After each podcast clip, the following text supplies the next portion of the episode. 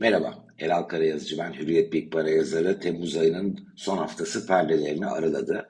Nasıl? Sakin bir ton var. Geçen haftanın kapanışına yakın değerlemeler görüyoruz. Ee, geçen haftayı hatırlayalım dersek e, pozitif bir tonlama ön plandaydı. Zaten Temmuz ayının bu geride bıraktığımız 3 haftasına ayrı ayrı baktığımızda ilk hafta varlık piyasalarında kuvvetli satışlara şahit olduk. İkinci hafta bir dengelenme oldu. Üçüncü hafta ise ağırlıkla pozitif bir ton ön plana çıktı. Bir bütün halinde bakarsak borsa endekslerinde ülke bazında değişen performanslar var. Ama ortalama e, ortak bir para birimi üzerinden bakalım dolar bazında ne oldu dersek aslında yükseliş yok. Kabaca yüzde bir kadar kayıp var. Şimdi buradan hareketle Borsa İstanbul'a bakarsak da evet TL bazında yüzde 4.6'lık bir artışa imza attı biz. 2516 puanla geçen haftayı noktaladı. Fakat dolar TL bu periyotta %6 kadar yukarı gittiği için aslında BIST'te de dolar bazında seyir dünyaya yakın %1 küsur e, kayba işaret ediyor. Şimdi neler oluyor? Ayrı ayrı cephelere bakalım. Bir kere değerli metallerde sert satışlar gördük. Ne zamana kadar? Geçen haftanın ikinci yarısına kadar. E, çelik, bakır başı çekti. Petrol NT cephesinde bir alternatif. Onun kuvvetli gerileyişi yine değerli metaller grubunun aşağı gelişinde bir etkili oldu. Keza bu kuvvetli şekilde gümüşe ve görece daha düşük bir e, baskıyla da olsa altına yansıdı. Şimdi altın deyince herkes haklı olarak heyecanlanıyor. Çünkü e, e yurt içinde yatırımcıların değer verdiği, önem verdiği bir enstrüman. Ben geriye çekilip baktığımda 3 yıla yakın bir süredir 1700 dolarla 2000 dolar arasında ağırlıkla işlem gören altının e, şu anda 1728 dolar. Yine bu bölgede bir dengelenme içinde olduğunu ve ileri doğru baktığımızda yukarı yönlü e, bir hareket içine girme şansının da yukarı yönlü marjının da daha fazla olduğunu düşünüyorum.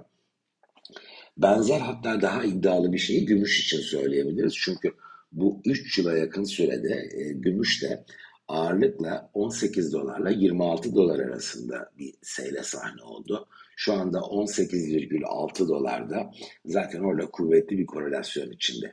Peki neyle başı dertte? Tahvil faizleriyle mi değerli metallerin? Bunu söyleyemeyiz. Çünkü her ne kadar bu hafta FED toplantısı var, 75 bas puanlık bir arttırım bekleniyor.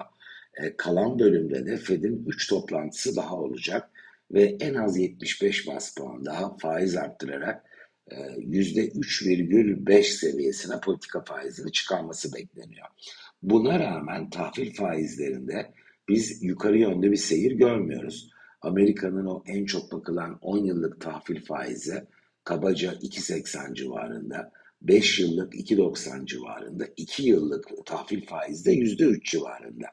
Bu cephenin bize anlattığı şey şu, evet FED e, bir panzehir olarak enflasyona karşı faiz silahını kullanacak ama 2023 yılının içinde muhtemelen de ikinci yarısında enflasyon kontrol altına alındıktan sonra bu kadar yüksek faize gerek kalmadı diye düşünecek ve yeniden faizleri indirecek fiyatlaması var.